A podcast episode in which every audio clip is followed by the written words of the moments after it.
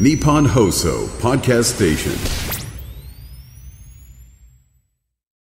今週は帝京大学医療技術学部スポーツ医療学科教授の佐藤真二さんをお迎えしまして、スポーツと医療について伺っております。ウォーキングが健康だけじゃなくて、まあ、地域の絆を深めたという話もありました。で、今、まあ、気になるのは能登半島地震、まあ、被災地ではご高齢の方も多いし、そしてそういう方が一旦ふるさとを離れなければならない二次避難というようなことも言われておりますが、まあ、健康の面で考えるとどういったところを気をつければいいとお考えですか？まあ、避難場所での運動習慣の確保、はい、特にエコノミークラス症候群の予防みたいな話があります。それに関連するというところで言いますと、はい、実はあの今日ここまでいろいろ話してきた内容の中で、みんなで一緒に歩きましょうっていう話がありました。あのそれのまあ、発想を得たのが東北の震災ということでもありましたけれども、はい、実は防災、それから復興と歩くことというのは割と近しい関係の中にあって、兵庫県に豊岡市という場所があるんです、はいはい、で私もずいぶん長いことそこで健康施策に関わっているんですけれど、え豊岡市の前の市長さんで中貝市長さんから、うん、歩いて暮らす街づくりをこれから、まあ、進めたいから、えー、とぜひ協力してくれというふうに、まあ、声をかけていただいたんです。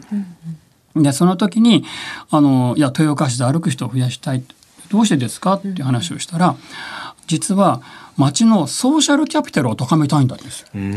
わゆる地域の絆を高めたいんだってんですよ。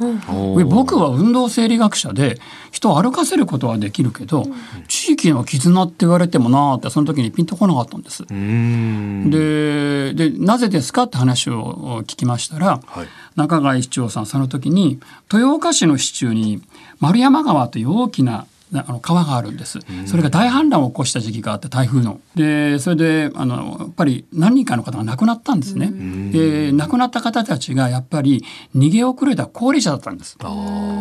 でその時にあの中貝さんから言われたのは、もうあんな思いをしたくない、誰一人逃げ遅れないようなそんな街にしたい、だからソーシャルキャピタルを高めたい、歩く人を増やしましょう。えっと、歩くとここがどうつながるのかなと思ったんですけど、ただ実際やってみますとあの綺麗に結果が出まして、あのよっつのモデル地区で実はその私たちの介入研究を始めたんですけれど、はい、モデル地区の中でも歩く人が増えた方たちの中で地域の絆が確かに高まったんです。でこれはあの、まあ、中に入ってインタビューしてみると、まあ、結局田舎では車を使うことが多かったんですね、それまで、はい、でみんなで歩きましょうっていうと新しい出会いがあるわけですよ。あれこんな久しぶりだねみたいなことが車に乗ってるとありえないのに生まれるんです、はい、そうすると楽しい状況が生まれて、その中でちょっと今まで自分のことばっかやってたけど、これからちょっと地域のことに一肌脱ぐかみたいなことを考える人が増え始めたんです。うーんでそんなような経験もあったので、高円寺なんかでは防災散歩っていうのもあえて取り入れたりもしてるんです。なのであの、まあ、冒頭能登の話がありましたけれど、